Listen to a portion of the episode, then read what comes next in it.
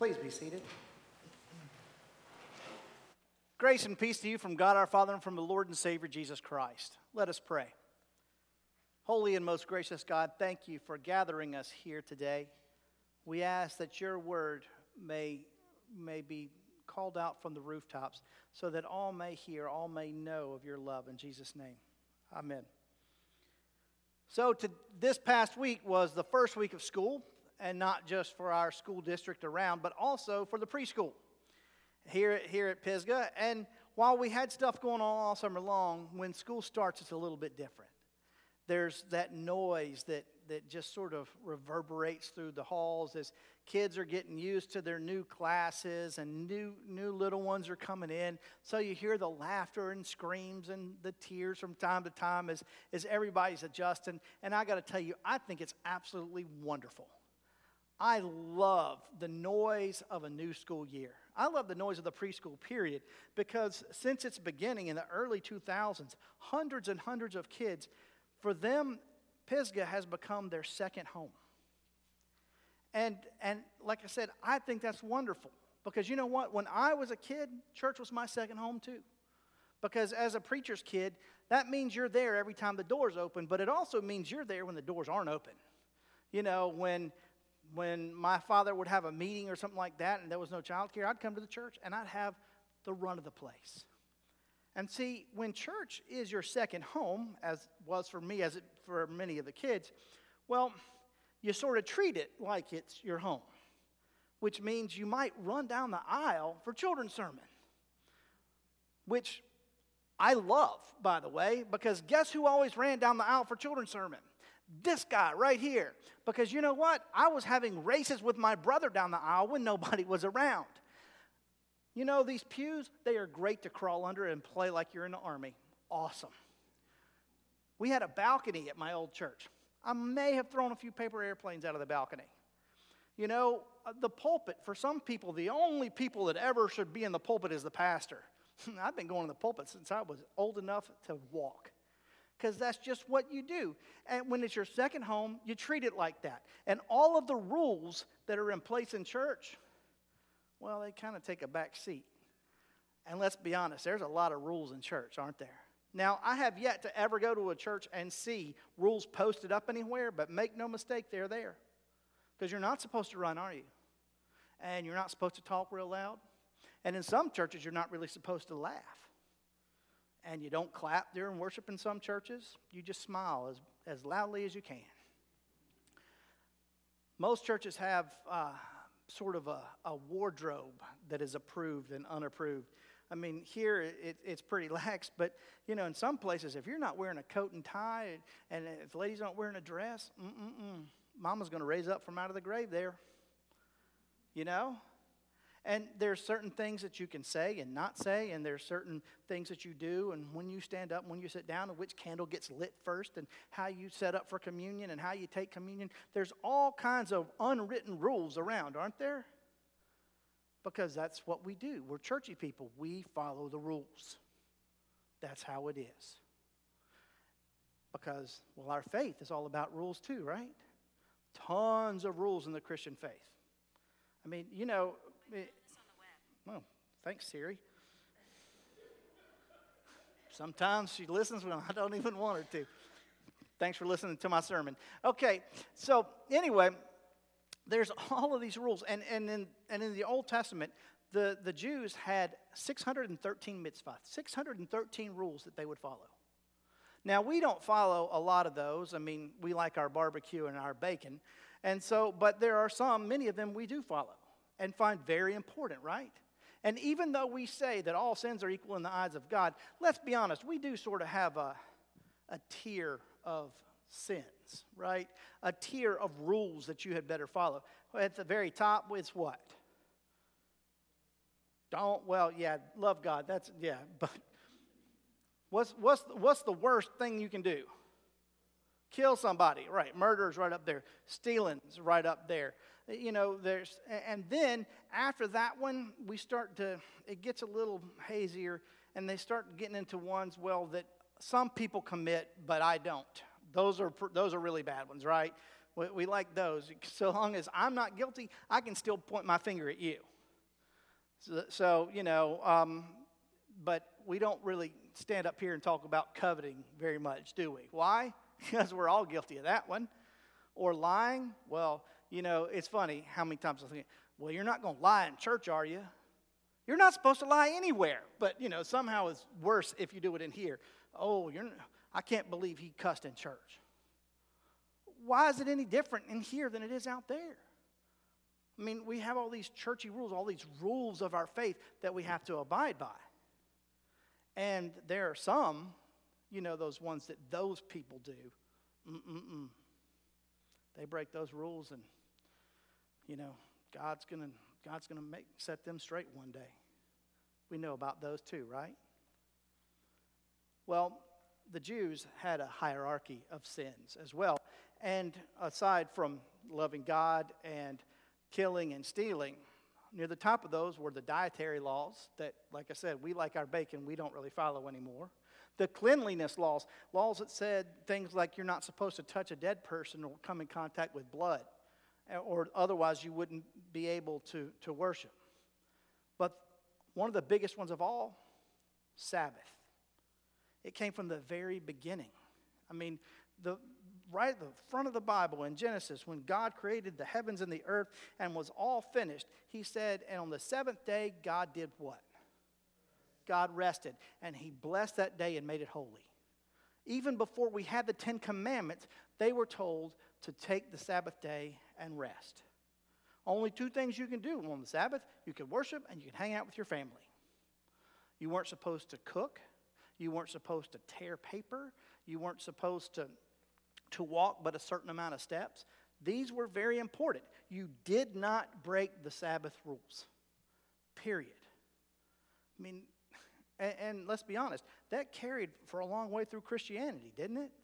Now, for the Jews, the Sabbath was a Saturday, and, and because of the resurrection, for us, it's on Sunday. But how many of you remember blue laws? You know, nothing was open, and now it's just Chick fil A and, and Hobby Lobby that are closed on Sundays and we complain about that. You know, then and and then you have I mean, I remember when I was a kid and I wanted to go mow the yard because I hadn't done it on Saturday and I was grounded until I mowed the yard, so I was going to do it on Sunday. Oh no, I was not.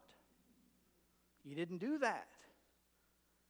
But nowadays, pretty much whatever you want, again, except for going to Chick fil A or Hobby Lobby, you can do on Sundays.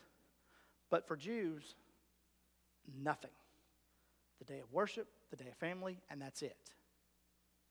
And so, in our gospel reading, we hear about Jesus, and he's doing what he's supposed to do on the Sabbath. He goes to the synagogue and he's teaching until this woman shows up who has what we would probably call osteoporosis. And she has been bent over looking at feet for 18 years. It's a long time. And so, what does Jesus do? She comes up to him, Jesus lays his hands on her heals her, and she stands up. That's wonderful, right? Oh no, Jesus broke a rule. And, and the leader of the synagogue made it known too. He said, You know what? There are six days when you can show up to get healed. Not today. Not today, Jesus. No, no, no. This is the day for worship. This is a day not for work. There ain't no healing that goes on on the Sabbath. How dare you do this? And you know what? He had a point, didn't he? God established the Sabbath, like I said, early on. That's how it was supposed to be. No work on the Sabbath. So here's Jesus coming in and doing the exact opposite. He's breaking a rule. Now, I don't know about you, but I always heard that Jesus was perfect, right? And perfect people don't break rules, do they? So, what is going on here? A, a, a, very law that, that God Himself established, God Himself is breaking. What do we do with this? Some of you may know that I'm a preacher's kid, like I said earlier. I think you all know because I said it a little while ago. But um, so the next part is a story that I'm actually stealing from one of my father's sermons. from, from way back. Um, it's a story of uh, one of his, his call to ministry, and he was a young child, and they had a water fountain in their church, and it was at the end of a hallway, a long hallway with nothing but doors, and next to that, that water fountain was a, a stack of cups, styrofoam cups. Anybody knows what happens when you take a styrofoam cup and you put it on the ground and you stomp on it? Makes a great loud noise, doesn't it? Well, all the boys would, would do that because this hallway, it would just echo and echo. But my father, he was a rule follower. Um, and so he would, he would never do that. But one day, I guess it was during Sunday school, he had gone to the bathroom, and on the way out, he saw those cups. And nobody was around. So he took one of those cups, put it on the ground, and stomped on it. And just as that loud boom echoed through, the pastor walked right out of his office. He walked out of his office and walked over to my father, and Pastor Sam Socks was a tall man, and he looked down. My father knew he was going to get it. And Pastor Sam just reached down, picked up my father, and gave him a big hug. That's what Jesus did today. In our gospel reading, Jesus could have followed the rules. He could have said, No, come back tomorrow. But have any of you ever had back pain? I mean, I, I, know some people have really suffered. I mean, I've, I've pulled muscles in my back before, but not like some people struggle. And, and your legs hurt, and your back hurts, and your arms hurt, and your head hurts. You, can't, you cannot get comfortable. It's just miserable. Now tell me, if you've experienced this kind of back pain, would you want it to go one day longer? Imagine suffering for 18 years and being told, well, if you come back tomorrow, then we can help you out. Jesus knew, no, this has to be taken care of right now because people are more important than rules. And see, that's the thing that we've got to understand people are more important than rules. You and I are not called to follow rules, we are called to follow Jesus. And what does Jesus do? He puts people first.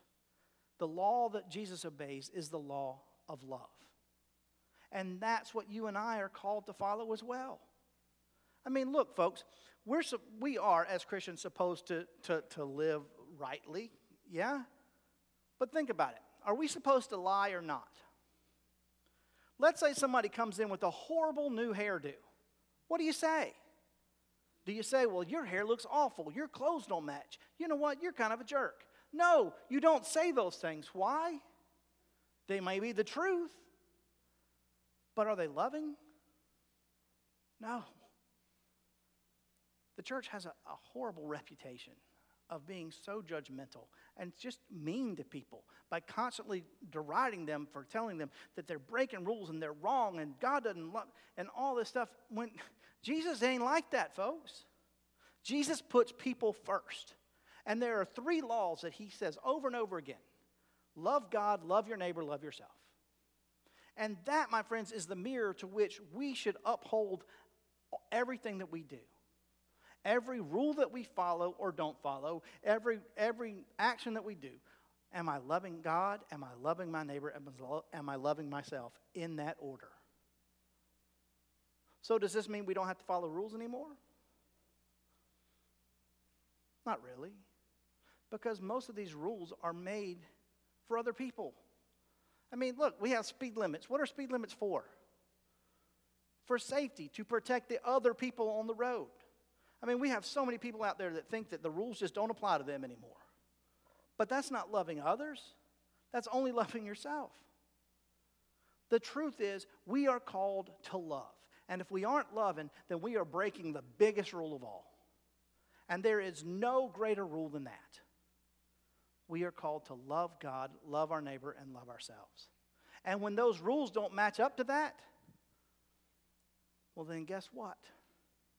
They've got to take a back seat to love because love comes first. In every situation, love comes first. I know that we don't always get everything right, but we have a God who picks us up and hugs us in spite of ourselves. God steps forward and leads with love, and that's what you and I are called to do as well. Because remember, we aren't called to follow the rules, we're called to follow Jesus. Amen.